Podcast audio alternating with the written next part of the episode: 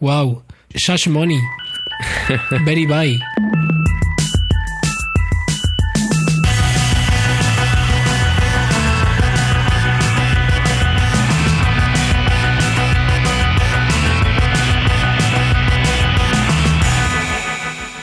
Hola Andrés, Hola, Naum. ¿cómo estás? Homosexual. Lo has cambiado un poco, pero, pero vale. era, co- no era así. Era, ¿qué tal? Ah, ¿qué tal? Bueno. Joder. No doy una, ¿eh? Madre mía. Es que sería si no, ¿cómo estás con Aquaplas? Demasiado pillado. Eh, ¿Cómo estás, eh, Jonás. Jonás, por ejemplo? Claro. Bueno, da igual. Empezamos otra vez. Venga, va. Hola Andrés, Hola, Naum. ¿cómo estás? Muy bien, ¿y tú? Un poco en shock, ¿Por qué? De todo. porque de pronto Google va a vender Motorola. Después de lo que hemos hablado de, de cosas de estas, Claro, es que no entiendo nada. yo tampoco entiendo nada. A Lenovo, A Lenovo, además. bueno, que todavía no se ha consumado la venta, pero lo acabo de ver ahora mismo en Twitter. Yo también. Bueno, dicen que pone que ya. Parece, bueno, no sé. Yo lo que he leído es que estaba negociando. Parece ser que es que, que Lenovo compra, compra Motorola, pero Google se queda con las patentes. ¿Mm? Eso es. ¿Eh? O sea que se queda con las patentes, que era lo que quería realmente. O sea que qué raro, ¿no? Pero es que eh, también había corrido un rumor rumorcillo que es que iban a desaparecer los Nexus. ¿Ah, sí? Claro, ¿tú no habías enterado de eso? No. Cuéntame, Leo.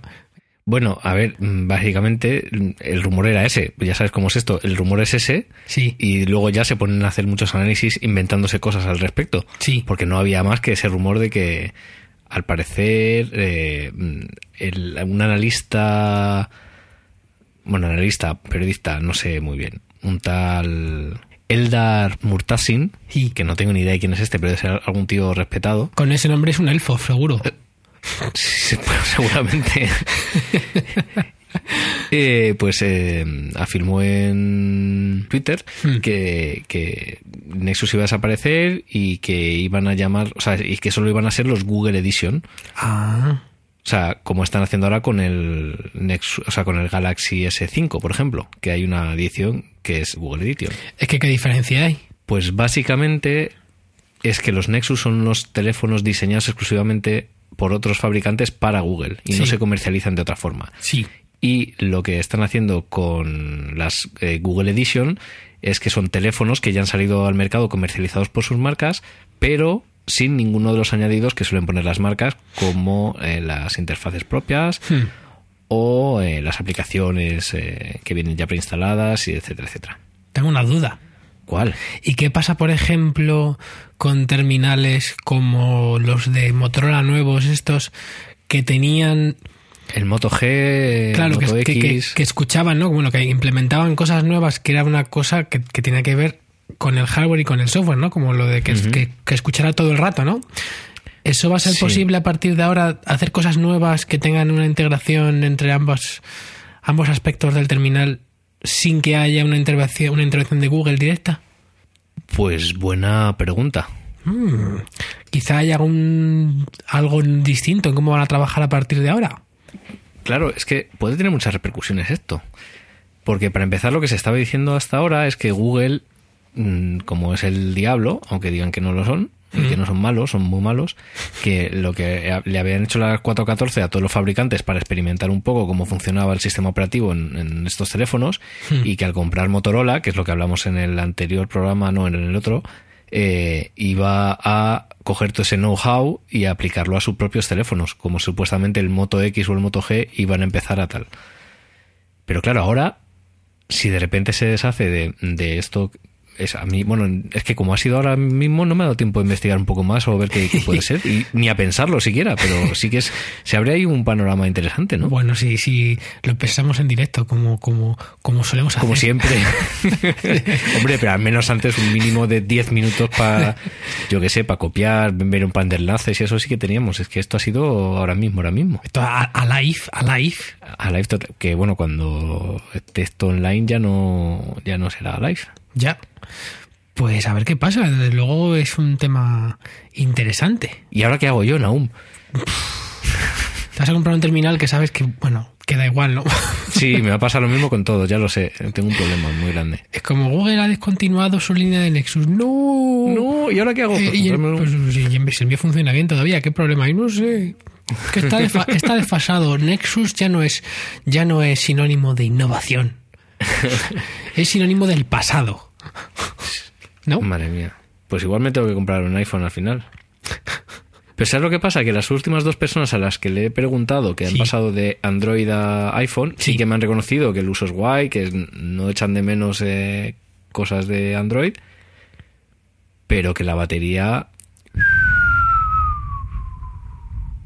Peor. sí, Sí. Sí. Joder, eso no te puedo decir porque como no he tenido ningún, un... Claro. ningún Android, a mí me dura todo el día, generalmente. Con uso normal. Pero no Claro. sé. No sé, yo ya, ya no, no sé nada aún. No sé qué voy a hacer con mi vida. Hago un llamamiento aquí a que alguien me resuelva esta duda, por favor, quien sea. Y si es una marca que me regala el teléfono para que hable bien de él, también mejor. Pero me da igual, que ne- necesito cambiar el teléfono. El mío ya, o sea, la pantalla no se ve apenas, cada vez se nota más que va, que aún ya con el, con el cianogen, estoy ya que, que estos son los últimos exceptores de mi Nexus S. Ay, con lo bonito que era su pantalla curva. Amigos, Andrés está desesperado. Necesita vuestra ayuda. La necesito. No sé qué voy a hacer, de verdad, ¿eh? No sé, tienes que abrir un... un yo creo que, bueno, no- lo voy a hacer yo. Que además esto le va a, le va a encantar a, a Edu. Voy a abrirte un change.org para que te compres un móvil en las próximas semanas. Y para que firme muchísima gente. ¿Cuántas firmas hacen falta? Hacen falta, ¿no? Para, Para que que- te para que compres un maldito teléfono. Ya, pero si el problema no es... Yo me sé que me tengo que comprar un maldito teléfono. ¿El problema es cuál? Oye, pues entonces, si quieres, hago tres change.org y uno, Uno sea- para cada- Claro, firma para que Andrés se compre un iPhone. Firma para que Andrés. Bueno, o directamente, a ver, esto, esto es muy chorras, ¿no? Pero para eso haces un followers de estos que es en de encuestas por Twitter Sí. y que la gente vote y te compras lo que la gente decida. Uf, es que eso puede... El problema de eso es que si no tuviera que gastarme yo el dinero mío, claro, eso lo haría encantado. si fuera solamente tener que usarlo, yo me dejo, me presto al, experimento. Es más, hasta me presto a usar un, un Windows 8, si es necesario. ¿Windows 8? Windows 8. Windows Phone. Windows Pues sí, es lo mismo en realidad. Pero no, no, es el mismo número también, ¿o no? Sí, ¿no? ¿Va, va por el mismo número? Sí, 8, bueno, ¿no? no, Windows Phone es lo mismo. El sistema operativo son las ventanicas esas que son cuadrados de colores así intensos. Pero quiero decir, el- en escritorio va por el 8 y en Sí. móvil también, ¿no? Yo creo que lo han unificado. Yo porque que es la, sí. la política de unificar el sistema para la tablet, para el móvil y para los ordenadores. Es un poco lío porque Windows Phone es WP, WordPress es WP, WP, WP. Fíjate. Ay, las apps, apps, apps. Developers, developers. WW. Oye, el nuevo. ¿Quién está ahora de director de Microsoft? De CEO. No le tengo cara puesta y me preocupa. Me alegra que me hagas esta pregunta. Developers, de- ya ya no sé quién es. ¿Es Steve Ballmer? No, ¿no? No, ya. ¿No, no viste cuando se fue llorando como una magdalena? Pues... No lo viste, no lo viste, no lo viste. Sí, sí, ahora que lo dices, sí. Ah, sí, vale. sí. Fue muy bueno. Oye, según Wikipedia, eh, sigue siendo Steve Ballmer el CEO. Entonces aquel día que lloró, No lo sé. A mí es que me sonaba eso también, pero...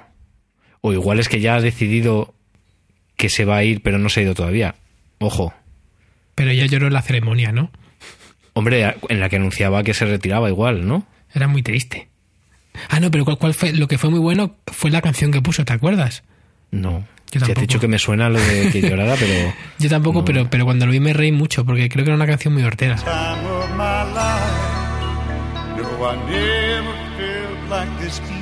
pues ni siquiera te acuerdas.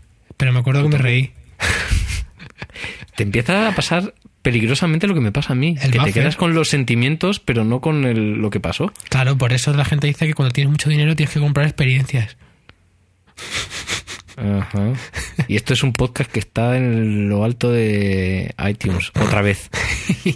Por no sé cuántas semanas ya hemos llegado al número 2 de los podcasts más escuchados de tecnología. Tenemos que decirle a la gente que ya de, de tanta curiosidad que nos pica, de tanta, Tantísima. eh, hemos puesto estadísticas antes, antes de ayer para entender este fenómeno que está ocurriendo. Y todavía no tenemos muy claro qué es lo que pasa. Yo creo que, no sé, algo pasa. Es un fenómeno paranormal. ¿Has visto la historia esta que ha rulado por internet hoy o ayer? Eh, de, Hace unos días, ¿quieres decir? Ah, ¿Hoy o ayer? Hace unos días. No, no, ha guiño, sido, guiño. Ha sido hoy, ha sido hoy, ha sido hoy. Porque esto me lo está diciendo todo a mí ahora, pero cuando alguien lo escuche. Es verdad. Ay. Eh, pues que a una persona que tenía el nombre de usuario en Twitter N, N, o sea, solamente la letra N, ¿vale? Sí. Pues se lo han robado. Se lo han robado después de que durante este tiempo pasado le hayan llegado a ofrecer hasta 50 mil dólares, dólares, y al final se lo han quitado. ¿Cómo? No. ¿Cómo? Pues bueno, parecido un poco, una técnica parecida a la que usaron con Matt Honan. Pues creo que fue ya el año pasado, que también le quitaron casi todo. Incluso le, le borraron los ordenadores y todo. Usando, bueno, en, en aquel caso fue usando eh, iCloud, bueno, Apple ID y Amazon. Digamos porque en, en aquel caso lo que eh, ambos dejaban a los clientes eh, ver los varios dígitos de la cuenta corriente, pero cada Sí. uno es, mostraba unos distintos. Ah, qué inteligente. Entonces hizo ahí el- la recomposición, ¿no? claro, los que enseñaban en unos les valían en otros para confirmar que era él, al atacante en este caso, y así consiguió entrar a su cuenta de, de- de iCloud, consiguió ya acceder a varios servicios, resetear varias, varias cuentas, varias contraseñas y, y vamos, que, que es que además eh, usando el sistema de seguridad de, de iCloud, pues le borró tanto el iPhone como, como el portátil. Eso lo puedes hacer en remoto. Si te roban el portátil o el, o el iPhone, tú lo puedes borrar. Sí. Pues a él se lo hicieron. Que ya era un poco ganas de, de, de fastidiar, sí. Sí. Y en este caso, mm, ha sido también usando dos servicios. Uno ha sido GoDaddy. Que lo han usado, lo han usado. Él tenía, bueno, no sé si es él, él- o ella, no estoy muy seguro. Eh, N, llamámosle N. Es un pibe, es un pibe, un pibe, un pibe, che. Sí, Sí, un pibe. porque es japonés. O, o japonés viviendo en Estados Unidos, no lo sé, pero se llama Naoki Hiroshima, o sea que, vale. Pues digamos que con GoDaddy él tenía ahí mm, su, bueno, no, no su redirección de correo, pero tenía los DNS y todo eso y eh, que apuntando a su a quien le gestionaba el correo, que bien podría ser Fastmail o cualquier cosa, ¿no? Entonces, como consiguieron acceder ahí, le cambiaron las DNS y el correo apuntaba a otro lado. Y a partir de ese momento, pues su correo, que fuera mail arroba su dominio.com o lo que sea, ahora, lo- ahora lo gestionaba el atacante. Entonces, a partir de ahí, ya consiguieron acceder a, a sus cuentas y le quitaron, le quitaron la cuenta, vamos. Que es que, Madre mía. Y todo esto lo cuenta en su blog explicando paso a paso cómo fue. claro, lo cuentan, bueno, lo cuentan en todos lados. Pero. Bueno, pero en su blog, digo, está muy bien explicado. Sí, ah, luego lo pongo en las notas, por supuesto. Y, pero vamos, aquí la culpa ha sido de Godaddy que, que no se aseguró que la persona en particular era, era la que era. Era quién era. Y creo que también, este no fue, pero he leído otro caso hace poco que también usaron Amazon mm, en conjunción con, otro, co- con otra cosa que no fue en ese momento iCloud, pero vamos, esto demuestra que, que- que por mucha seguridad que, que queramos tener, luego siempre hay eslabones débiles en la cadena que te pueden fastidiar todo. O sea, tú puedes tener eh, en tu correo, yo qué sé, puedes tener autentificación por dos pasos, pero si luego tienes ot- otra cosa que hace que puedan desviar tu correo a otro sitio, no sirve de nada. Vamos, un, un desastre, un desastre. Total. Qué fuerte. Una de las cosas buenas que tiene usar Google Mail, Gmail, vamos, es que tienen, tienen dos pasos y... Y, y dos pasos bastante heavies. Sí, Que a mí me ha pasado alguna ocasión tener que recurrir, en, en gira de hecho, al ordenador de un hotel y no tener batería en el móvil y no poder hacer lo que tenía que hacer, claro. ¿no tenías los códigos auxiliares impresos? Sí, pero no me los llevo de gira. Ya, ¿Sabes? Encima, porque de eso se trata. ya. Entonces, al final, bueno, no pasa nada porque mm, ahora casi todos los móviles tienen el mismo cargador, entonces pedí un cargador, lo enchufé y ya pude solucionarlo. Pero claro, te das cuenta de decir, oye, No, pues esto está bien, en realidad. Es como.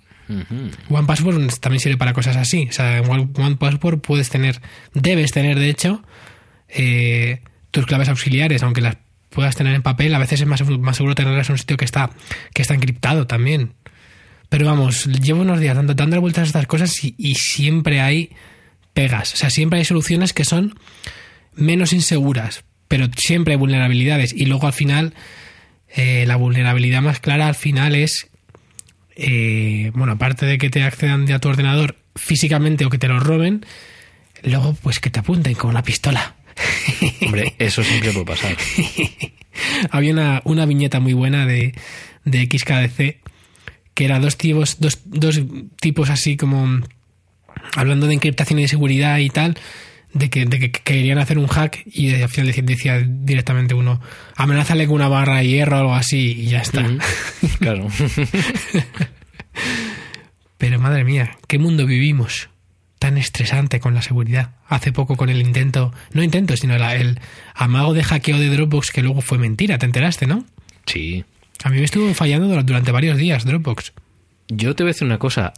Sí. Llevo escuchando casi desde el principio muchas cosas sobre la seguridad en Dropbox. Desde el principio, prácticamente. Sí. De que lo usáramos. Y me hace sospechar que o bien hay algún tipo de campaña o son un desastre. Sí. Pero no conozco luego realmente ningún caso o no ha salido a la luz ningún caso de información realmente grave comprometida por la falta de seguridad de Dropbox. Claro, porque tienen un cuerpo especial de seguridad que cuando a alguien le pasa eso, acaban con él. Para que no hable. Le hacen desaparecer. Claro. Ah. Sí, sí, sí. O sea que si de un día de repente desapareces, puedo pensar que es que mm, te robaron de Dropbox Exacto. la clave de, Me hackearon. De tal y te, te hicieron desaparecer para que no lo contaras. Claro, además están, en, en- están con Amazon. Porque también, generalmente, si te, a veces si te se hackean uno, te hackean el otro. Porque al fin y al cabo el alojamiento, bueno, bueno. Entonces tienen ese cuerpo de seguridad que, que, que se llama Black Ops. Ajá. Ajá. Y, ¿A, dónde quieres llegar con esto? no sé, y llevan... eh, Te vas a dejar llevar. Claro. Y, y entonces eh, trabajan en equipo y se Sí, de dos. y- y- claro, bueno, de dos o de tres. De, y, entran, Depende, ¿no? entran en tu casa por la noche y son Sí. capaces de, de, de- de extraer un ser humano de su vivienda y, y acabar con él y, y, hacer que desaparezca en 15 minutos. 15 minutos, sí, que son rápidos, ¿no? Sí, sí, sí, es que bueno, han, han estado en, en Afganistán entrenando y todo. En campos de concentración, uy, de concentración, campos de entrenamiento de terroristas. Están muy concentrados en el campo, pero, pero no, sí. ¿sabes? No, no, no en plan obligados. y eso. Con esto te voy a plantear una cosa. Venga, Si te hackean tu cuenta de Dropbox, sí. ¿te podría llegar a casa un paquete de Amazon antes de que el que te ha hackeado usara tu cuenta? Sí. ¿No? Porque no sé si sabes que es que ahora Amazon te va a mandar los paquetes antes de que los compres. Oye, pero es que yo, yo lo he estado leyendo y me parece un poco engañoso el titular. Sí, es muy engañoso. O sea, básicamente es como que tengan ya en ciertos sitios, ¿no? Tengan un poco- preparados tengan los un- paquetes de, de- de compras, ¿no? Que preparen Claro. los paquetes de las posibles compras por zonas. Claro, que es como tener mini almacenes ya en más on-site, ¿no? Claro, eso es lo que, lo que hacemos nosotros cuando va a salir un lanzamiento de un disco. Pues que ya te preparas unos sobrecitos con los- por, por si hay una avalancha de pedidos, Claro. pues te dejas preparados los discos ya para solo ponerle la dirección y el sello. Uy, mira qué curioso. Ahora volvemos a esto. ¿Te acuerdas que el otro día hablamos con M, con Marta? Sí, Hablamos, Marta, ah, qué gran programa, ¿eh?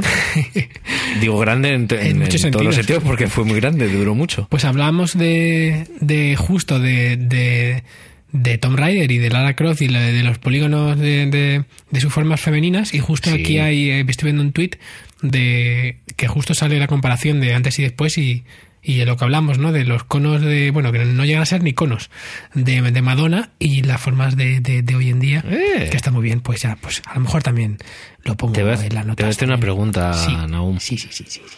O sea, ¿estamos grabando el programa o estás mirando Twitter? Es- tengo Twitter aquí abierto. Bueno, yo también.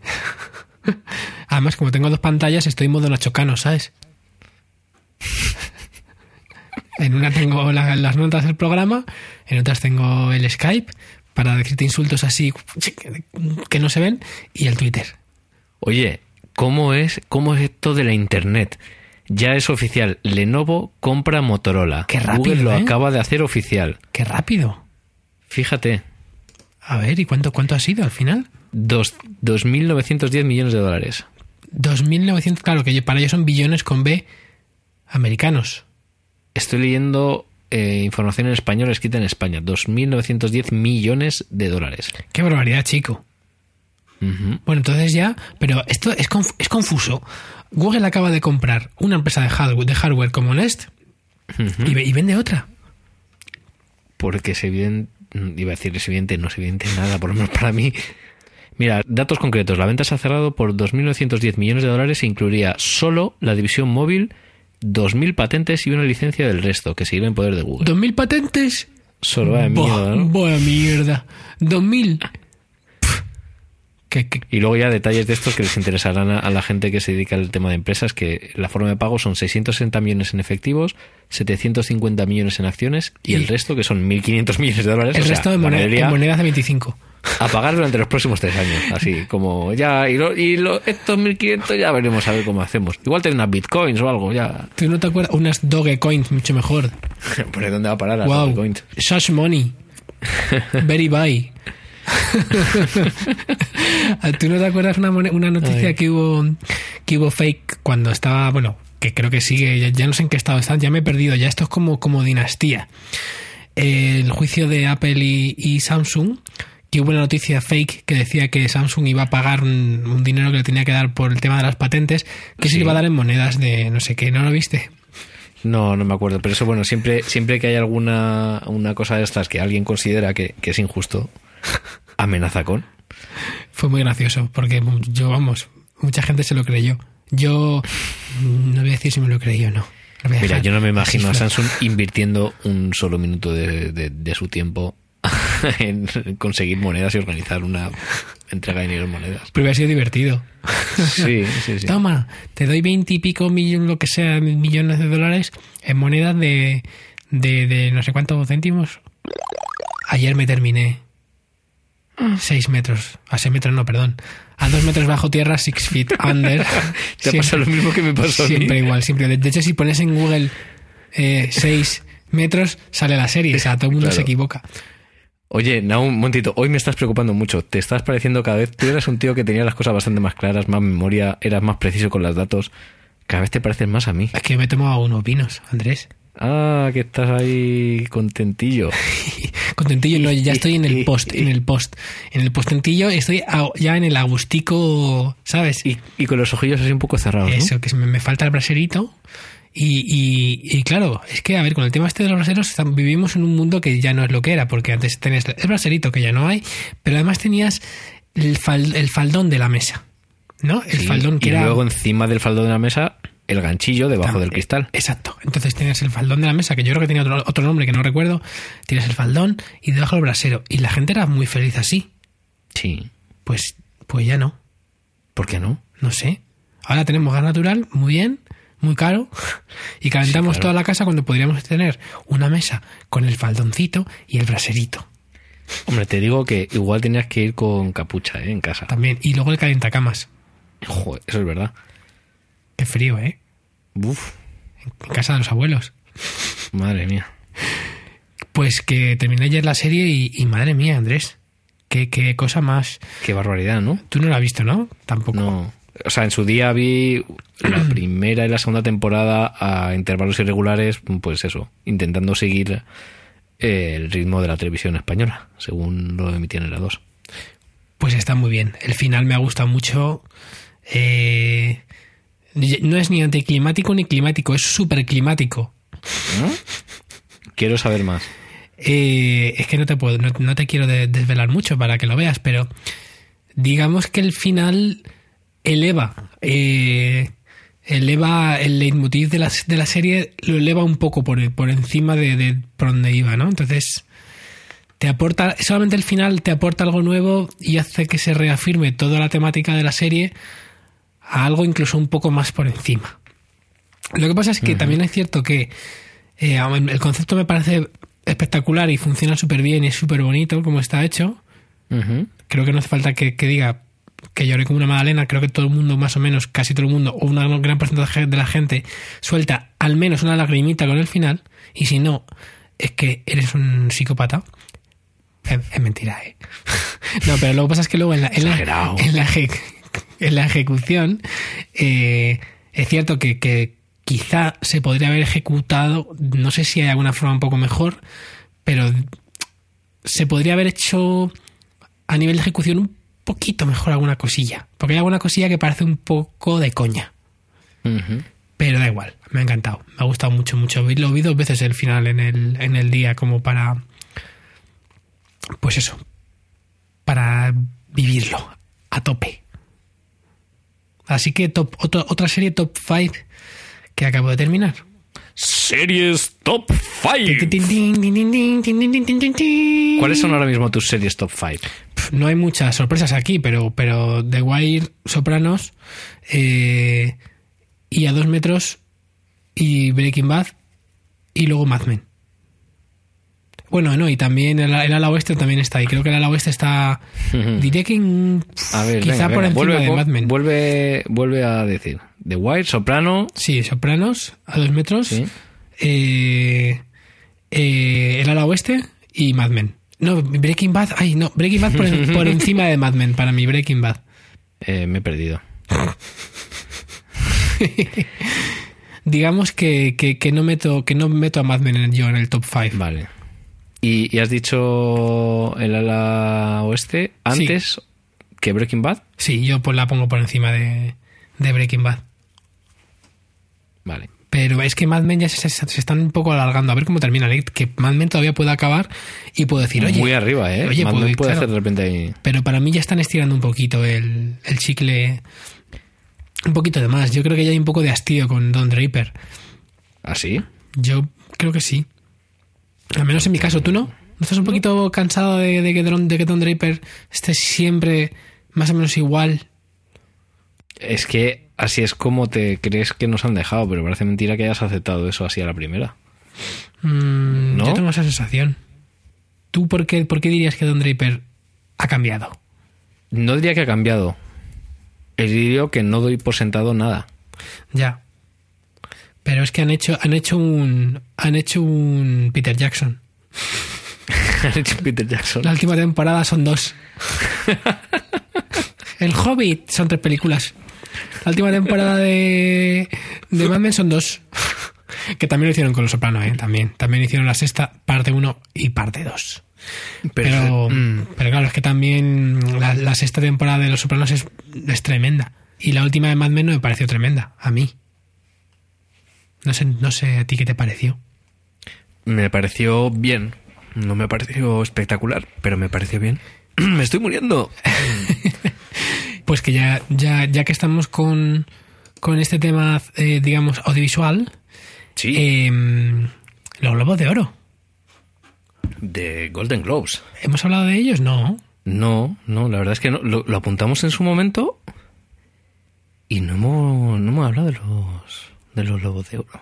Bueno, qué cosas. Que al final Pues- ganó Breaking, Breaking Bad al mejor drama. Sí, Y ya está, ya lo demás me, no Y- me importa. y, mere- y merecido, ¿no? Quiero decir. Yo creo que sí. Vamos, para mí sí.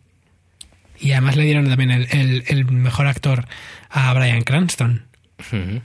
Pero ya los demás no conozco. Bueno, sí, Robin Wright, soy súper fan Sí. de, de, Robin. Yo también súper fan. Me gusta Por muchísimo. su papel en House of Cards. Sí, me La gusta serie mucho. de David Fincher. Tiene, de hecho, a veces me pregunto por qué no ha sido ella también. O sea, podría haber sido perfectamente también Cersei, ¿no? En, en, en Juego de Tronos y por lo menos, por lo menos, bueno, no. Hostia, le haber pegado. Sí, sí, sí, habría sido fan.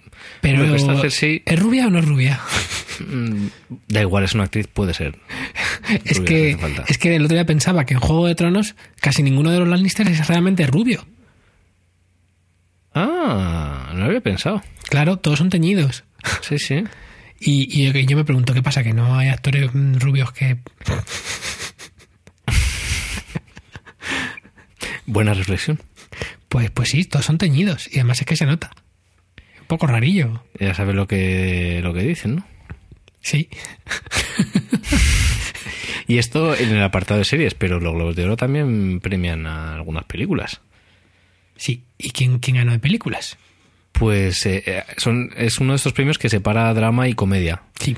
Entonces, el drama lo ganó 12 años de esclavitud. ¿Que no la has visto y todavía? Yo tampoco. Y la comedia, la gran estafa americana, que tampoco la he visto todavía. Tampoco. Que ya he visto por fin la del Lobo de Wall Street. Yo también. Le dieron el premio a DiCaprio. ¿Tú la viste también? ¿Cuándo la viste? La vi hace un par de días. Pues sí. ¿Qué te pareció? Pues me dejó un poco así regulero. Sí. Demasiado estrambótica farandulera. Es muy de cachondeo, ¿no? Sí, demasiado. Y, y se confirmó mi pe- mis peores eh, predicciones, que es Que, es- Leonardo DiCaprio. que está teñido. No, que, que- que no me gusta cuando se pone así de histriónico. Me parece que siempre está un pelín sobreactuado o más bien es que su forma de actuar y no... mm, Ya. Te, te entiendo. Sí. Pero vamos, a mí yo, yo me lo pasé muy bien. Eh, Sí, sí, a ver, que me, que me gustó la película, eh, que, que estuvo muy bien. Pero no es lo, no es lo que me... no sé. mm, Sí, o sea, no, no será tu favorita de Scorsese, Vamos. Pero- Está muy lejos de estar en el top 5 de Scorsese para mí. que también me parece loable que haya hecho una peli tan de coña. Sí, está bien. O sea, hace. Que se un poco, hace- ¿no? Hacía tiempo que no hacía algo así más desenfadado, ¿no? Sí. Oye, y también anda el premio de Le drama premio- a Matthew McConaughey, Sí. Que está a tope, ahora está con, con True La Detective, saco. que aún no lo he visto. True Detectives. Aún no yo la tengo visto. ahí ¿no? en- yo estoy ahí que tengo, le tengo ganas, ¿eh? Con Woody Harrelson. La tienes alquilada ya, ¿no? La tengo alquilada ahí en, la- en Netflix. Eh, sí, sí. eh, tengo muchas ganas de ver la nueva serie de HBO. Y, y tampoco he visto La Gran Belleza, pero sí he visto este fin de semana la de Her. Que la, que la he visto en Netflix visto, porque no, porque no se ha pues, ha estrenado todavía en España, la he visto en. Netflix también. Claro. Y tengo que decir que me quedé un poquito traspuesto. Sí. Sí, porque es que es muy, Pues le- es muy tranquilita. Entonces, Le dieron el mejor guion a- precisamente a Spike Jones por Her. pues, pues, por la, pues. Te digo una cosa, la tengo que ver otra vez, ¿eh? Porque... Te quedaste dormido entonces. No, pero- o sea, no, no me llegué ahí, o sea, me quedé ahí un poco traspuestillo, pero, pero digamos que no me, me- eso me impidió meterme de lleno en la película. Y, y no me pareció tanta cosa como, como, como me como estoy leyendo por ahí, pero lo más probable es que mi transposición eh, me haya impedido. Lo que sí me parece es que la banda sonora es maravillosa, Ujú. súper bonita, el ambiente está muy bien llevado, pero, pero bueno, pues, pues eso, que Scarlett Johansson es, es el sistema operativo y, y es el futuro y ya está. Y tienes que entrar ahí y meterte en la película, pero... O sea, mm, lo comparan mucho con Lost in Translation. A mí me gusta mucho más Lost in Translation. Pero mucho más. Pero bueno, ya te digo, la tengo que ver otra vez. ¿eh? La tengo que ver otra vez a ver si me he perdido algo que a veces pasa. Y también yo solo quiero hacer un comentario ya un poquito más gafapastil, porque le dieron a la mejor película de habla extranjera, o extranjera, ya no sé cómo se llama aquí, a La Grande Bellezza, Claro, claro. que no sé si la has visto, es eh, la película de Paolo Sorrentino, y está protagonizada por Tony Servillo, que hace un papelazo increíble, que es un, un escritor de estos de un solo libro que no vuelve a escribir nada y que se convierte, se recicla en periodista, está escribiendo toda la vida y es está ahí viviendo la noche, O sea que sí que la has visto, noche ¿no? de Roma. Sí, sí, sí que la he visto, me, me Vale, fascinó, sobre todo porque últimamente eh, he visto solo dos películas así italianas mm, casi sin haberme lo esperado porque no, no era lo que, lo que me apetecía en aquel momento. Sí. Y en las dos me ha pasado exactamente lo mismo, que me he quedado fascinado por las interpretaciones de los, de los actores protagonistas. Sí. Y, y me doy cuenta, claro, esto yo creo que es lo que hace que no me guste Leonardo DiCaprio, entre otras cosas. ¿No? Porque mm, cuando ves, por ejemplo, en este caso, a- al señor Servilo, Sí. es que solo al aparecer en la pantalla es increíble. O sea, es, es- es que es una, mara- es una maravilla. Y, y- y actúa sin actuar y es una cosa súper natural y, y funciona, funciona solo un plano, con la presencia. Sí. Y en cambio ves a DiCaprio y, le, y no pasa nada.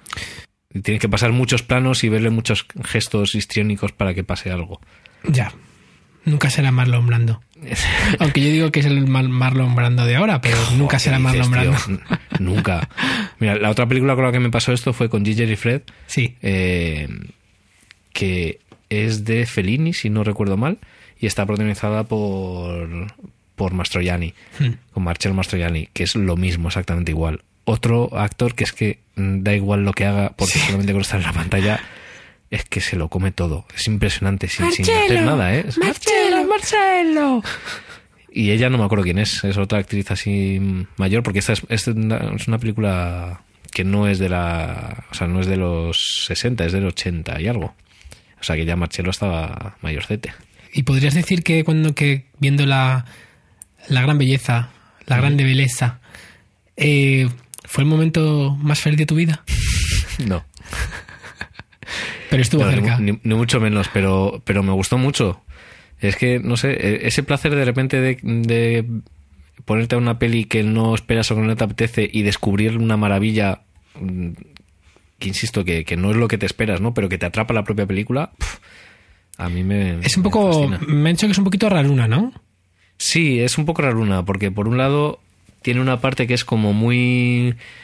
em, muy de observadora de, de- de Roma, ¿no? De, de- intenta reflejar la- lo, lo más bonito de, de Roma, ¿no? De pues como no sabría decirte. Se, se ha comentado que tiene algo de, de Roma Chita Berta y que tiene algo de la Dolce Vita. La Dolce Vita. Y no me acuerdo por qué venía todo esto. Ah, sí, por, por, por la forma de, de reflejar la ciudad de, de una forma así como muy naturalista. En este caso es como muy impostada, porque lo que hace es reflejar eh, las noches mañanas, es decir, el- cuando la gente sobre todo vuelve a casa que ya está amanecido o es de noche y no hay nadie. Entonces se ve desde una perspectiva distinta a lo que es Roma, ¿no? Fuera del bullicio habitual y con una tranquilidad que no, no, es, la, no es la típica. Qué bonito. Y de hecho, la la película empieza, que es un poquito friki, con un turista japonés que muere de un infarto mientras está mirando desde uno de los miradores de, pues no sé qué fuente es, que está en una de las colinas alrededor de Roma, está viendo la ciudad y como muere de infarto, ¿no? Como si fuera un poco síndrome de Stendhal. Hmm. Y bueno, está muy bien la película, yo la recomiendo. Yo lo tengo muchas vida, ganas. sí. Y, y lo que me, me hace preguntarme es de eh, hasta qué punto nos llega el cine italiano actual. Está, está claro que esta película ha despuntado mucho y se, se ha convertido en un fenómeno internacional. Mm. Pero con las buenas películas que se han hecho en Italia, ¿qué es lo que ocurre ahora en el cine italiano? O sea, ¿realmente hay películas buenas que no nos llegan o qué? Seguramente, seguramente. Siempre llegan, todos los años llegan un par de películas italianas buenas, ¿no? O que, que llaman la atención por algo, ¿no? Eh, no sé, yo también estoy súper desconectado los últimos años del cine y, y me da mucha penica, pero a ver si gracias a estos est- estas experiencias que estoy viviendo por las noches eh, me reengancho, porque me lo paso muy bien y disfruto mucho. Mm, Esto yo no sé si me lo he inventado, mm, que, que es posible también, pero me ha parecido, es probable, me ha parecido escuchar alguna alusión con respecto a la gran belleza, alguna alusión a Holly Motors. Y no lo sé, pero ¿has visto Holly Motors? No, no la he visto. La tengo también en- en- ahí en Netflix pendiente de ver. Pues esa sí que es rara, macho. Sí, sí.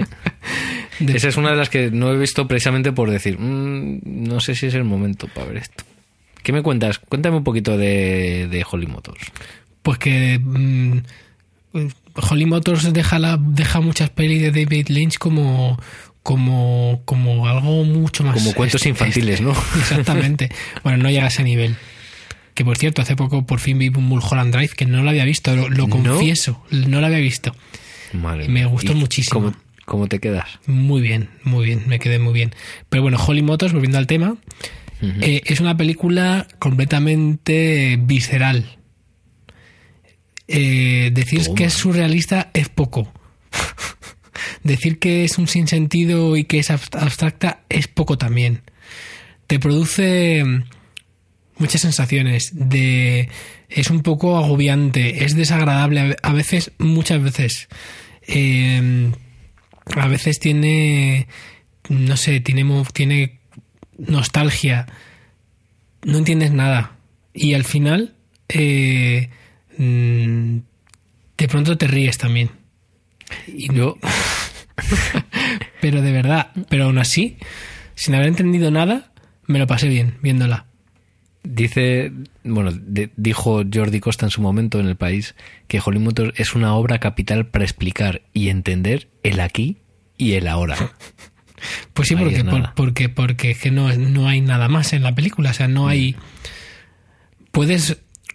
De hecho, o sea, tú, que- tú más o menos crees que estás entendiendo cosas, porque empiezas a hilar y, y más o menos, ¿no? Y dices, bueno, a lo mejor mm, con pinzas, ¿no? Pero luego de pronto hacen algo y dices, ya no sé, ya no sé qué Sí, pensar. maldita sea.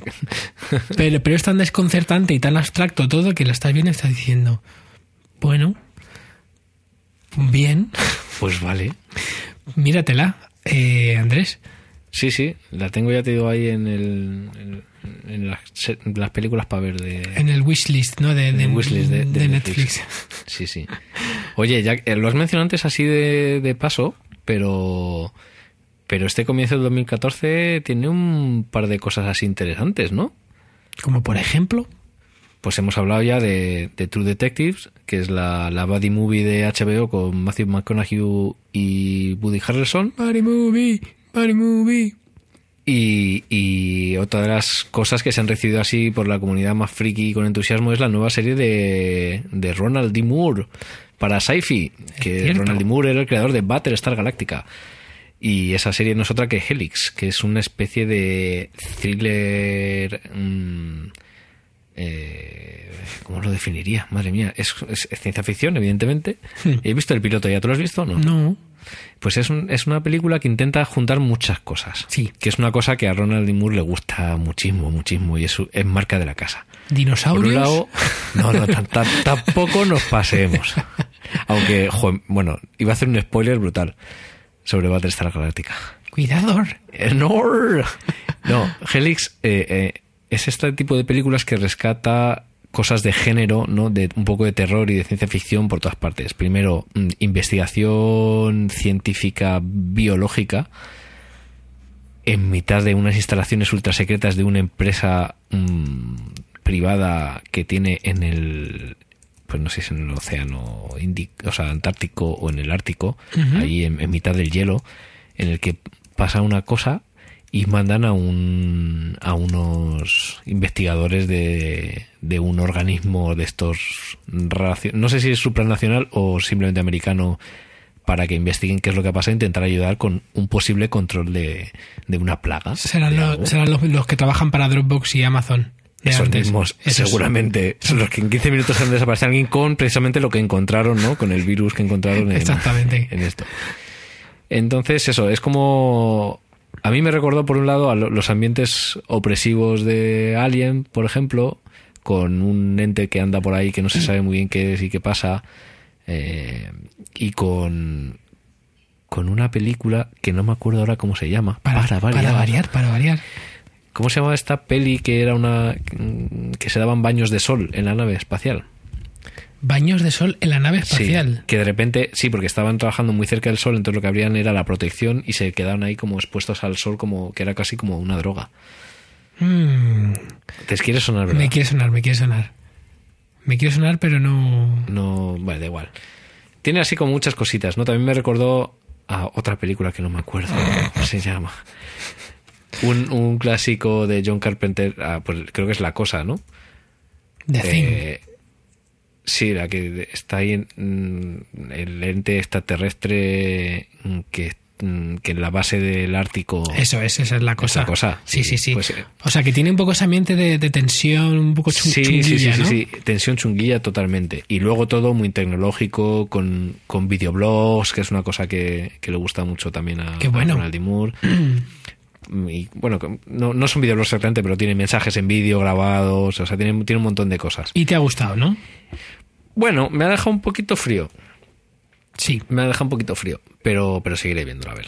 Solo he visto el piloto, son, creo, no sé, hay ya tres episodios o cuatro, pero solo he visto el piloto que es doble. Lo típico esto que hace Sci-Fi, que te hace un piloto doble que se puede de- luego editar como una película de 90 minutos y vender como una película si no funciona, si no funcionan las pruebas, ¿no? De, de audiencia. Pues vam- vamos a ver qué tal la continúa, porque, Sí, porque ¿qué pasa a veces que hay gente que hace obras fantásticas y luego hace auténticos mojones? Porque, por ejemplo, como Juan José. ¿O no te referías a Juan José? no. Juan José Abrams, ¿no? Sí, claro. Po- Podría ser uno de, pod- podría ser uno de ellos. Pero no, por ejemplo, en este caso, el de el Alan Ball, que es el de, el Ajá. de A dos metros bajo Algo de tierra. Bajo tierra que luego hace True Blood, que es un mojón. Pero es que también Alan Ball es, eh, si no me equivoco, es el, el escritor de American Beauty. Sí. Que está considerada por la comunidad friki como la mejor película de la historia. Venga. Bueno, que ya sabes. Pero, Ah. pero que ya es algo, ¿no? Pero sí, sí, sí. O sea, hay gente que, que dice que es la mejor película de la historia. Salió incluso, bueno, no sé, a lo mejor no es en el mundo friki. Y fue en un ranking por ahí y salió como esa. Bueno, está claro que es, bu- es buenísima, pero, pero ¿cómo hace ese tío American Beauty? eh, Six Feet Under y luego True Blood. ¿Qué te ha pasado en Sí, medio? además en ese, en ese orden, ¿no? Sí, ¿qué te ha pasado? Pues bueno, vamos a ver ahora con el nuestro amigo Ron. Es que ahora que has hablado del amor, me acuerdo que tuvo ahí una trifulca con Tarantino, ¿no? Que eran vecinos. ¿En serio? Sí, espérate cómo era. Eran vecinos y creo que Alan Ball eh, tenía, pues no sé si eran loros o... ¿En serio? Loros. Sí, sí, sí. No sé si eran loros, algún tipo de pájaro. Así que hacía mucho ruido y... Y creo que Tarantino lo denunció Así. porque no creo que no podía... Le hacía mucho ruido y no le impedían concentrarse o escribir o algo así. Lo tengo aquí delante, sí. La denunció, sí, por los pájaros ruidosos. O sea, es muy fuerte. Qué friki es. Y, y hay una frase aquí muy graciosa que pone: The lawsuit was loud, the resolution was quiet. Vamos, que se resolvió y no se habló mucho del Y, tema. y ya está, ¿no? Sí. Bueno, oye, y ya para terminar con el tema de series de, de este año que se acaban de estrenar, había otra que se llama Penny Dreadful, Sí. que es de Sam Mendes. ¿En serio? Sam Mendes ha hecho una, una tele para Showtime. Sam Mendes es, un- también es, Sam- fue- es el de Revolutionary Road, también, si no me equivoco, ¿no? ¿O no? es el de American Beauty, el director. Es que además eh, todo viene enlazadísimo. Sí, David Ojo, es verdad. También es el de Revolutionary Road, efectivamente, con Fíjate. Leonardo DiCaprio. Todo encaja en este programa como un gran puzzle cósmico. Sí, sí. Eh, pues sí, sí, eh, es una mm, es una serie que trata sobre los orígenes de los personajes de terror. Ajá. Ahí es poco, en el que supuestamente se va a hablar de, eh, pues eso, los personajes de, de terror, pues del de Frankenstein, de Drácula. No sé muy bien todavía, porque no sé si se ha estrenado ya o está a punto de estrenarse, yo no lo he visto en cualquier caso. Pero cuanto menos es friki. Desde Y luego. mola. Desde mola. luego. O sea, Sam Méndez, cualquier cosa que haga, hay que tenerlo en cuenta. Entre otras cosas también, porque no sé si va a ser el showrunner o va a ser simplemente, va a hacer como Juan José, que firma y luego se queda eh, los derechos de la serie y se, se queda con el éxito. Sí. Pero eh, uno de los primeros episodios lo va a dirigir eh, nuestro Juan Antonio Bayona. Anda. O sea que es que la cosa pinta bien. Y la, la serie estaba protagonizada por George Harnett y, con, y por Eva Green. O sea que. Mm, me gusta Eva Green. Pues esto se, se estrena en mayo. Y va a haber ocho, ocho episodios este, este, Este año. Fíjate. Vamos, que la cosa promete un 2014 interesante. Eva Green. eh, bueno, Eva Green yo creo que la conocimos todos en esta película tan hedonista que era Dreamers. Estás hablando tan despacio porque estabas consultando a ver si te acordabas de, de cómo se llamaba. Exactamente. Vale. Estaba, estaba buscando en mi disco duro y lo he encontrado. Sí. Pero luego también eh, nos reconquistó todos en cuanto solace, o lo que es lo mismo, Quantum of Solace de James, de James Bond. ¿No era en Casino Royale? Eh, sí, no, me equivocaba, es verdad, es Casino Royale. Es Casino, ah, Casino Royale. Ah, amigo. Casino Royale porque sale en el videojuego de Cuánto Solace. Ah, joder, qué friki es esto que acaba de pasar. ¿no? Cuánto Solace me gustaba mucho esa, esa broma. Bueno, que nos gusta Eva Green. Sí. Y. Y también estaba en, en la, la. La peli esta de las cruzadas de Ridley Scott, ¿no? ¿Cómo se llamaba? ¿El reino de los cielos? Sí, el reino Eso de los es, cielos. eso es. Madre mía. Eso es. ¿cómo Oye, este ejercicio que acabo de hacer de recordar tal ha sido para mí una, un prodigio, ¿eh? Sí, yo creo que estamos Me mejorando, ganado, ¿eh? me Estamos ahí- ganado un zorocotroco, por lo menos. un troco. ¿Eso qué es? ¿El troco qué es? Mm, Es una cosa que decía un amigo que le decía a su hermano. Que Sí. era, ¿Te ganado un zorocotroco? Y le decía, "Mm, no existe. Que sí, hombre, creo que es de fresa o de chocolate. Sí. Pero que no existe el zorocotroco. Que sí, hombre. Es como y el con eso. Sí. Bueno, el existía, de verdad. Pues voy a decir otra cosa más de Eva Green. Quizás tendría, tendría que haber sido Eva Green la Catwoman de la última que hubo de Batman de Nolan. ¿No? Que es como, ya que estamos también antes diciendo que podría haber sido... eh, Pero podría haber sido de verdad o te habría gustado. ¿Qué? que po- podría haber dado el papel y probablemente la gente hubiera odiado un poquito menos esa película, porque la gente, por algún motivo, odia a esa actriz, Anne Hathaway. Anne Hathaway. ¿Por qué la gente odia a Anne Hathaway? No sé, pero hay páginas en que supuestamente la gente debate sobre, sobre por qué se odia a Anne Hathaway. Yo no la odio. A mí me da un poco igual. La verdad. Pues mm, son intercambiables, ¿no? Eva Green y Anne Hathaway las cambiamos, ¿no? Por ejemplo. No son intercambiables, pero la cambiamos. Pero Anne Hathaway tin. tenía una peli que molaba, ¿no? ¿Cuál? Es que no, no me acuerdo, estoy intentando recordar. Joder, ya sabes que esto es muy complicado para mí. Ah, Brokeback Mountain. Ah, sí, sí, sí. Pues no la he visto, ¿te lo puedes creer? ¿En serio? Tú lo has visto, ¿no? Sí. Te parece un peliculón. A ver, me gustó mucho, no me pareció un peliculón, pero me pareció muy buena película, muy muy bonita y muy entrañable. Y, y- a mí me gusta mucho Ang Lee. A mí también. Sí. Me gustó hasta la de Hulk de Ang Lee. A mí también, tío. Somos los únicos en el mundo a los que le ha gustado el Hulk de Ang Lee. Me gustó mucho, de hecho. Pero es que es mucho mejor que, que la, la siguiente. O la, la- el nuevo remake que hicieron. O sea, es que, no sé. Es como más, más para adentro, ¿no? Más para adentro. Sí, o sea, tiene el problema que tiene todas las pelis de acción, que es ya cuando hay que darle el rizo y hacer las cosas muy grandes y muy ah, espectaculares a lo bestia. Pero hasta Sí. ese momento, Sí, sí. la película es fantástica. Cómo traslada además el lenguaje de, de las viñetas a la pantalla es muy, es muy guay. No es nada súper original, pero funciona fenomenal. Pues sí, me, me gustó mucho también. Por cierto, que en Brokeback Mountain salía también Heath Ledger, Sí, t- que era el también. Joker. También, también. De ahí por rizar el rizo. ¿Cómo está encajando todo? eh? Esto, esto es un puzzle sideral. fantástico. Un puzzle sideral. Sí. Pero vamos a dejar de hablar de cine y de televisión y de Sí. todo, ¿no? Pues yo creo que tenemos que hablar de. de. De Foursquare. de Foursquare. Vamos a hablar de Foursquare. ¿Sí? Un poquito. Venga, hablemos de Foursquare. ¿Tú sigues usando Foursquare? Sí. Pero poco. ¿Cómo lo usas ahora tú?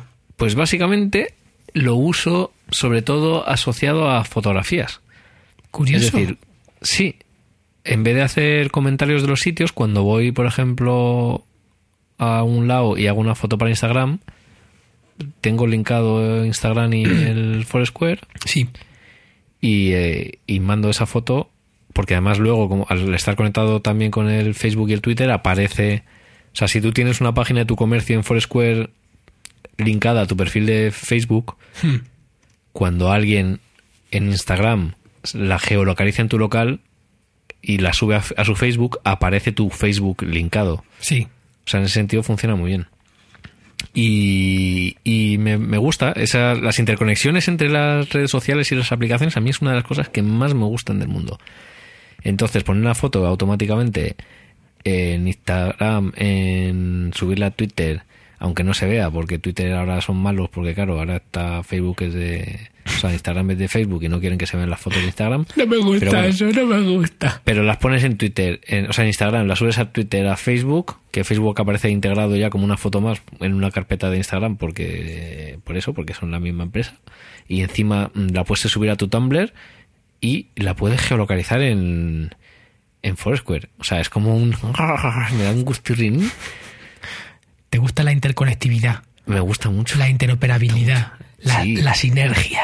Y luego sí que es verdad que, que siempre que, que tengo alguna duda, estoy por alguna zona, quiero buscar un sitio para tomar algo para, para comer, para tomar una cerveza, ver algún espectáculo o incluso para encontrar sitios, tiro de Foursquare antes que de otros sitios. Yo no uso 11870 como tú, por ejemplo. Hmm. Lo uso a veces, pero no, no tanto. Y, y no busco tanto directamente en Google tampoco. Tiro, tiro mucho de Foursquare. Y me fío de gente que ha hecho comentarios. Bueno, entonces sí que lo usas bastante, ¿no? Sí que lo uso, pero no bastante, porque tampoco, a ver, tampoco salgo tanto y voy un poco Ya. a capón. Y por ejemplo, el rollo de antes sí que estaba un poco obsesionado y hacía un check-in absolutamente en todas partes para ganar los, los puntos, todo el tipo esto de la gamificación. Pero ahora eso me da un poco igual. Claro. Y es- de hecho sí que sigo haciendo comentarios, haciendo Sí. algunos check-ins, pero ya no los hago todos públicos. Ya. Es que yo creo que ya lo, de, lo del jueguecito, ya, ya, ya eso sí que se ha pasado ya, yo creo. Sí. Em, sí, ya es un poquito de... Ya está bien, ¿no? Pero sí que es cierto que a mí me sigue pareciendo que la aplicación está fantástica, que además la, la, la están iterando continuamente y mejorando y cambiando, cosa que me fascina, que trabajan súper rápido y mucho. Sí, sí. Y, y bueno, yo, yo también lo sigo, la sigo usando, pero lo cierto es que uso mogollón. O sea, ahora cuando voy a un sitio es que miro en todos lados porque los, eh, los resultados son muy distintos. Por ejemplo, de lo que encuentras en Google Plus local, eh, a lo que sale en Foursquare, a lo que sale en 11870, son cosas distintas y son casi complementarias. Eh, esto, bueno, también tenemos que decir que lo comentamos porque ha habido algún artículo un poco crítico con Foursquare precisamente por el tema de la, de la gamificación Sí. eh, y rollo, pues eh, me borro de Foursquare. Pues bueno, Hombre, si no te gusta la gamificación, no hace falta que te borres de Foursquare. claro, Bueno, hablamos sobre todo por el artículo de Gizmodo, ¿no? exactamente. Exactamente. Yo la verdad es Sí, que sí. eh, cuando vi el titular rulando por internet pensé que había habido al- algo, algún tema de privacidad, algún abuso y, y, y este, este, el autor de- de- del artículo, pues que le había afectado y tal. Pero cuando leí era como, bueno, vale, no sé. No entendí muy bien cuál era la queja, ¿no? Era como, porque además era un, un Sí. poco com- como medio comportazo, ¿no? Indignado. Sí, sí. Pero, pero no sé, yo sigo usándolo. ¿Sabes cómo lo uso mucho también? Aparte de, del- de las búsquedas, que también obviamente las hago.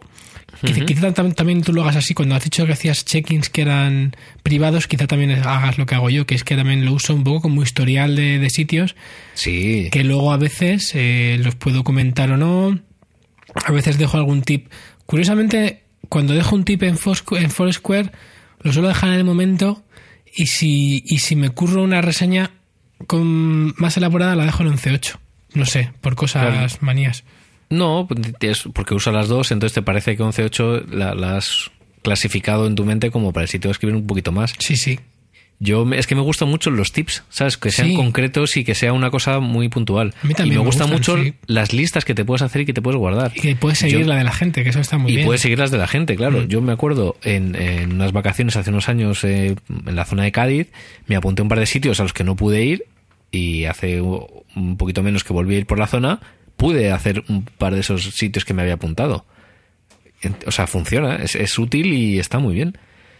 No sé, a mí me gusta. Lo, que- lo que decía el chico de... o el señor de Gizmodo Sí. era un poco... se quejaba de, de lo lenta que era para geolocalizar Ajá. que entonces dice que funcionaba muy bien cuando ten- estamos conectados a una wifi. Cuando estamos conectados a una wifi, directamente te las, te- o sea, enseguida es súper rápido y ya está. Pero el sistema de geolocalización del GPS Sí. era como que no funcionaba bien. Yo nunca he tenido problema, la verdad. Mm. Pero, pero vamos.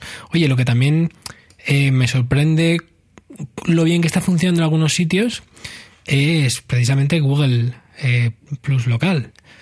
Porque ya me he visto en alguna, eh, estando por ahí, en, pues generalmente, bueno, más en el extranjero, porque bueno, yo aquí conozco varios de los que están haciendo reseñas y sé que son buenos. Mm. Eh, y bueno, también conozco de primera mano el esfuerzo que están haciendo aquí por, por crear comunidad Sí. y les están, más o menos, están, están ahí. Pero es que en Bueno, otros están- países. están ahí, tienen una comunidad súper currada y con un montón de gente y hacen un montón de actividades. Sí, sí, bien. sí. Hombre, también es que eh, están estado en todos los. En estos eh, últimos dos años han estado en casi todos los eventos, Ajá. han hecho buenas actividades en la ciudad, también haciendo como, como, como la- las han usado de- incentivo para que la gente haga reseñas, porque a veces a lo mejor había un Sí. taller de algo y vas y hacías 12 reseñas, por ejemplo, ¿no? Claro. Bueno, tantas no. Bueno, unas suele ser cinco cuantas, sí. reseñas y Sí. inscríbete y haz cinco reseñas. Exactamente. Eso. Pues que ya me pasa estar en otros países y buscar en Foursquare y en 11.8 que no haya prácticamente nada y que en Google había eh, en cantidad y en calidad, además, bien de reseñas y tal. Y sorprendido, gratamente, pero, pero bueno. Yo, a mí me pasó una experiencia. Yo estuve trabajando en Costello Club y Costello Río, Hmm. ya se ha comentado alguna vez. Eh, son dos locales de Madrid. Uno es un bar de copas, eh, sala de conciertos, y otro es un, un restaurante, una hamburguesería tipo dinner americano.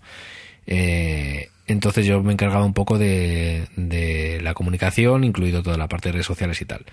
Y eh, hicieron esa campaña muy bien de, de contactar ¿no? con negocios de hostelería de diferentes ámbitos, juntarles, eh, explicarles de, de qué- cómo funcionaba y cómo les podía ayudar a, a cada, a cada colectivo en, en un caso determinado. ¿no? Tanto eh, Google Plus local como Maps, porque ahora mismo está todo como Sí. en un proceso de integración Exacto. en, en- eh, que toda la información es la misma en todas partes. Eso, para empezar, yo, yo tuve una experiencia mala porque no funciona muy bien esa integración y, y, eh, si hay alguien que te ha hecho una referencia, por mucho que tú cojas de ellos y alguien ya está comentado y tal, integrar dos perfiles de la misma tal no, no termina de funcionar. Ya. Yo no, no conseguí hacerlo y fue una de mis espinitas, pero bueno, tampoco es importante siempre y cuando la información que aparezca sea verídica y no, no se use de forma con mala intención. ¿no? Sí, capciosa. Capciosa, eso es lo que buscaba yo. Y luego, por otro lado, pasó una cosa muy graciosa que el tema de las cosas negativas, una de las primeras críticas que tuvimos en Costello Río en concreto, era Sí. una crítica completamente inargumentada, sin ningún tipo de argumento y poniendo las cosas muy negativas. Energumentada, ¿no? Energumentada, sí. Y se dio una cosa tan curiosa como que de repente cuando mirabas a ver quién era la persona que había hecho esto, aparte de esta reseña, había hecho otra reseña mm, también sin ningún tipo de argumentación, pero súper laudativa, ¿no? Es. Sí. eh. Y sobre el bar de al lado. ¿Qué dices? Te lo prometo. Entonces, en ese momento te das, te das en cuenta la perversión que puede tener este tipo de, de sistemas, ¿no? Que dices, joder, claramente es un tío que es debe ser colega, porque además en, en los del bar del lado teníamos muy buena relación, ¿no? E incluso nosotros íbamos a comer muchos días allí. Eh, dices, qué o, o qué poca qué poca mente de hacer una cosa así y, y siendo tan obvio que es que pones a un sitio muy bueno sin dar argumentos y a un sitio muy mal sin dar argumentos y es que están uno al lado del otro y dices ¿por qué haces esto alma cántara? Bueno, es que el mu- el mundo de los comentarios de, de- de sitios, de, de- Mm. de restaurantes y de bares, es, es un poco así, ¿no? O sea, hay mucho Sí. de, de ojito y todos los sitios se las ven y se las desean con buscar sistemas que les permitan separar la paja de- del trigo, con ese tipo de cosas, ¿no? Sí. Y telita, hecho, ¿eh? Telita. A, a mí me parece que es uno de los problemas que hay en este tipo de sitios. En esos y en la honestidad de los modelos de negocio. Esto tú y yo ya lo hemos hablado. Sí, es súper complicado, la verdad. Es muy complicado encontrar el punto en el que tú puedas encontrar tu forma de ganar dinero con este servicio. Por ejemplo, Google no tiene ese problema porque Claro. Es una opción, o sea, es otra de las artimañas para que usemos Google Plus. Quiero decir que ellos lo que pueden hacer es invertir mucho dinero en esto. Sí, sí, porque les- además les también sobra. integran, claro, integran sistemas que ya funcionan muy bien, como Maps y toda la información que había de comercios y de, y de locales en Maps dentro de su red social, que tiene mucho sentido también. En este caso está muy bien. De hecho, antes, si no sé si te acuerdas, que aparecía eh, la información y las valoraciones de TripAdvisor Sí. y de Yelp, si y no de, recuerdo y mal. de ¿no? 11.8 también.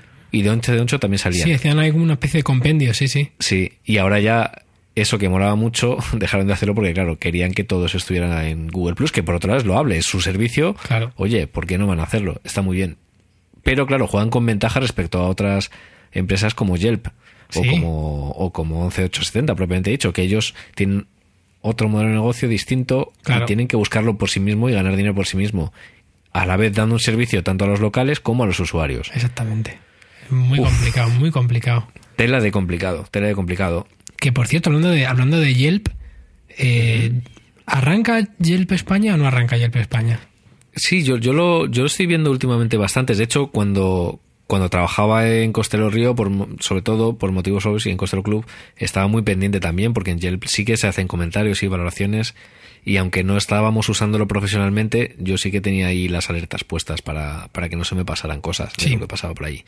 Y sí que, sí que he notado en los últimos años un poco de incremento. También es verdad que conozco, no personalmente, pero sí por, por haber hablado mucho por internet con él, a una de las personas que, que trabaja en Yelp, aquí en, en España y en Madrid en concreto. Con lo cual, claro, su timeline eh, se llena de, de cosas relacionadas con Yelp y, y eso hace que yo reciba más información de Yelp probablemente que otras personas que lo usen simplemente por porque sí, Claro. por, por un usuario. Yo la verdad es que en, lo- en su momento me estuve eh, mirándolo un poco y me pareció de que estaba un poco confuso todo, no era muy claro, o sea, no era fácil, no tenía una usabilidad súper guay, pero te estoy hablando de hace un año ya.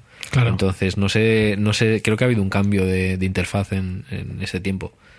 Pero sí que se ve que se, que se usa. ¿Tú usas algo aparte de 11870 y Foursquare? Aparte de Google Plus también local, esos tres básicamente. Vale, pues igual que yo. Y bueno, y luego obviamente también eh, cuando estoy en viajes también consulto eh, TripAdvisor, que estamos obviándolo. Sí, bueno, ya ha salido un par de veces mencionado, pero no estamos hablando nada de él. sí, y, pero siempre TripAdvisor lo, lo eh, como dicen los, los eh, angloparlantes, eh, con un toque de sal, siempre TripAdvisor. Por- Pero sí, porque no me, o sea, no me da tanta confianza como, Ya, no como, otros. y luego, por ejemplo, sí. Sí. que usas para Booking, por ejemplo, para, De- para hoteles. Sí, la verdad es que Booking me, me da mucha confianza. Y, y, o sea, no solo además porque me parece súper bien planteado cómo tienen eh, la segmentación de los comentarios, porque Sí, obviamente no, está es- muy bien. no es lo mismo lo que opina una familia con hijos que lo que opina una pareja que va a pasar eh, una noche íntima. Un hotel, a una pensión, a un hostal, a lo que sea. Y, y no, no solo eso, sino que además me han demostrado en más de una ocasión que como empresa cuidan mucho a los clientes. Mucho. Y, y yo tenía algún problema y bueno, eh, lo he comentado con ellos. Me han llamado por teléfono a los 10 minutos, cuando de comentárselo por Twitter, a los 10 minutos.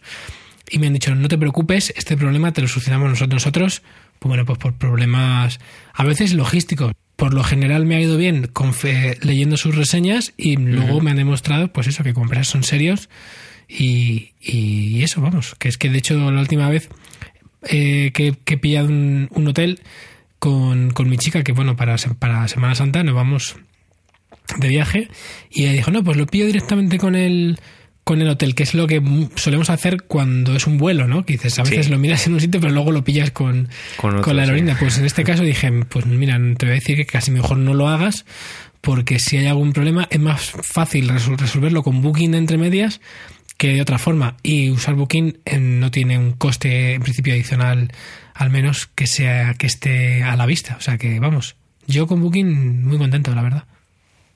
Yo también. Y siempre escribo reseñas, sean buenas o malas, Sí, porque a mí me, me sirve tanto que mm, me gusta compartir la experiencia para que sea útil para otras personas. y ellos, ellos te, la, te lo recuerdan además, te mandan un email. Sí, sí, diciendo, oye, has estado aquí, Sí. eh, me confirmas que sí, que sí, porque también es un- una información para ellos. Sí, efectivamente. Y luego dices, mm, ¿qué te ha parecido? ¿Ha cumplido tus expectativas, no? Y a mí, excepto una vez que fuimos a un sitio que había visto un comentario que decía que era un sitio precioso, súper bonito, una, unas vistas bárbaras, y era una horterada, un sitio feo, cutre y con una vista de un secarral. Excepto esa vez, que además lo, lo- dejé un comentario, creo, incluso bastante sarcástico luego, eh, nunca he tenido ningún otro problema. Y no es un problema, eso es simplemente alguien pues, que no, no está en contacto con la realidad, o Eso vive es. otra realidad. Bueno, pues que nos gusta mucho Booking y Sí. que... No podemos irnos sin hablar Es de, verdad, es verdad. de festivales de música, porque estos días se están conociendo carteles de los festivales más interesantes Los dos más, y eclécticos más de populares, ¿no? España. Yo, yo creo que son los, los dos más populares, ¿no? Bueno, no. Sí, probable- bueno, sí, Uno sí. probablemente el festival indie más popular y el festival indie más gafapasta, ¿no? Eh, Son como las dos vertientes bueno, de, di- de la música diría, independiente. diría, mira, diría que uno es el más gafapasta, que supongo que es el de Barcelona, el y el otro eh, diría que es el más nacional, fíjate. Yo- Sí, de hecho, yo creo que le ha quitado ya la, la medallita al, al contemporánea, ¿no? Ya es el festival español por de referencia. Yo creo que sí, porque todos nuestros amigos van a tocar el sonorama, Sí. todos a la vez. Sí, de hecho, el año pasado yo no fui y me sentía en Madrid como súper solo. ¿Qué hago aquí? todos- Si están todos en todos. Aranda. Pero además todos, todos. Fue una cosa obscena. Sí, sí, sí. El año pasado me pilló también, me pilló fuera, pero, pero me, me dio mucha rabia no ir porque estaban todos allí. Sí, sí. Que también por otro juegaza. lado es como ir y, y es como estar en Madrid, pero Sí, es como estar en Madrid con los amigos de Barcelona. Porque también están también, todos. También, también. El caso es que, bueno, eh, ¿qué es lo que se ha, anunciado hoy? También lo ha sido ayer, uno de los días. cabezas de cartel, estos días, efectivamente, que luego Sí. se ha anunciado uno de los cabezas de cartel del sonorama que viene a ser. Rafael. Exacto. Rafael, el mismo Rafael Rafael, con PH. Rafael. El que, el que iba al festival de Benidorm. El que En- es aquel. El que O sea, monta el escándalo. el que. La la Además la, es- la la la la. Mira, eso me recuerda que vamos a poner el GIF famoso en el que, en, en las notas del programa, en el que de la boca de Caballé sale Rafael y de la boca de Rafael sale Caballé. y- Vale. Y, y so on. Pues Rafael, eh, eh, Miguel Rafael Marto Sánchez, nacido en Linares, Jaén, un 5 de mayo de 1943. Amigo O de sea, los indies. a partir de ahora, Rafael, amigo de los indies. Rafael, que en 1982, según la Wikipedia, recibió un disco de uranio De uranio. por las ventas de 50 millones de discos a lo largo de su carrera. Eso- eso 50 es- Madre millones de discos en 1982, hace más de 20 años. ¿Te puedes creer, Andrés, que no sabía que existía el disco de uranio? No existe, era una cosa simbólica. Pues es un poco mala, mala leche, ¿no? Un disco de uranio te mata. Hombre, eh, yo qué sé. ¿No? Como, como Bueno. no es lo que dieron, no es lo que le dieron, al Yushchenko este que acaba- acabaron con él los rusos Un uranio enriquecido. en el café. Bueno, a, a lo que, a lo que yo quería ir, o sea, Rafael eh, fue conocido, se dio a conocer en el Festival Internacional, en, el- en el FIP, en el Festival Internacional de Benidorm, de la canción de Benidorm, en 1962. O sea, y, y ahora, 52 años después, 52 años después que se dice pronto, va al sonorama Increíble. es una cosa espectacular de la que hay que hablar. No, tampoco puedo decir mucho más. No, es porque que tampoco sé qué decir. Es que. Es que. Es, Es noticia, increíble, es la noticia. es que es noticia y, y la jugada en ese sentido es fantástica mm, eh, para el festival. Porque. Yo lo único que puedo decir es que ya puede llevar una buena banda. Eso sí, como lleva una buena banda, lo peta. A ver, eh, Rafael mm, hace, tiene unos arreglos mm, brutales. Yo lo llevo diciendo en, en los últimos tiempos porque realmente es que es espectacular eh, lo de lo de los discos de Rafael, ¿no? Lo, lo- o sea, el tío tiene unas grabaciones de una calidad que ya le gustaría a muchísimos, a muchísimos eh, artistas actuales. Y tiene un groove en- en- en las grabaciones que dices, hostia, vaya tela. Con esto quiero decir que, que puede ser bastante flipante, porque entre otras cosas, claro, canciones de Rafael te sabes 20 así sin saber que son de Rafael y te Por las eso, vas a cantar eso. y te vas a pasar muy bien. Y si encima lleva una banda como se esperaría que llevara, es que puede ser impresionante. Sobre todo sabiendo que hay otros grupos independientes que van a tocar en Sonorama Claro. que han versionado también algunas de sus canciones. O sea que seguramente sea un, un momento apropiado para ver colaboraciones que nunca se hubieran sospechado. Eso es lo que yo tenía en mente, que pueden suceder cosas allí bastante divertidas. Sí, sí. Y quizá no, quizá no tanto, tanto como Enrique Morente con Sonic Youth, pero aquello fue tela. Y, Sí, sí. y también, bueno, también está saliendo ahora el cartel, el cartel del, prima- del primavera y está también muy interesante. El Primavera Sound. Sí, El Primavera Sound de Barcelona. El festival urbanita por excelencia, ¿no? Que a mí sabe lo que pasa con el, pri- con el primavera. ¿Qué pasa con el Primavera? Que va, va tanta gente guay Sí, que, que- que me supera. ya. Que, no- que es como que es, es demasiado, ¿sabes? Es como too much. Y, y ya no, y no, no- no me ilusiono de ir, porque me parece demasiado. Es como demas- demasiado bueno junto. A mí, me, a mí me gustaría volver al Primavera. Yo he estado un par de veces y la verdad es que es un festival muy cómodo.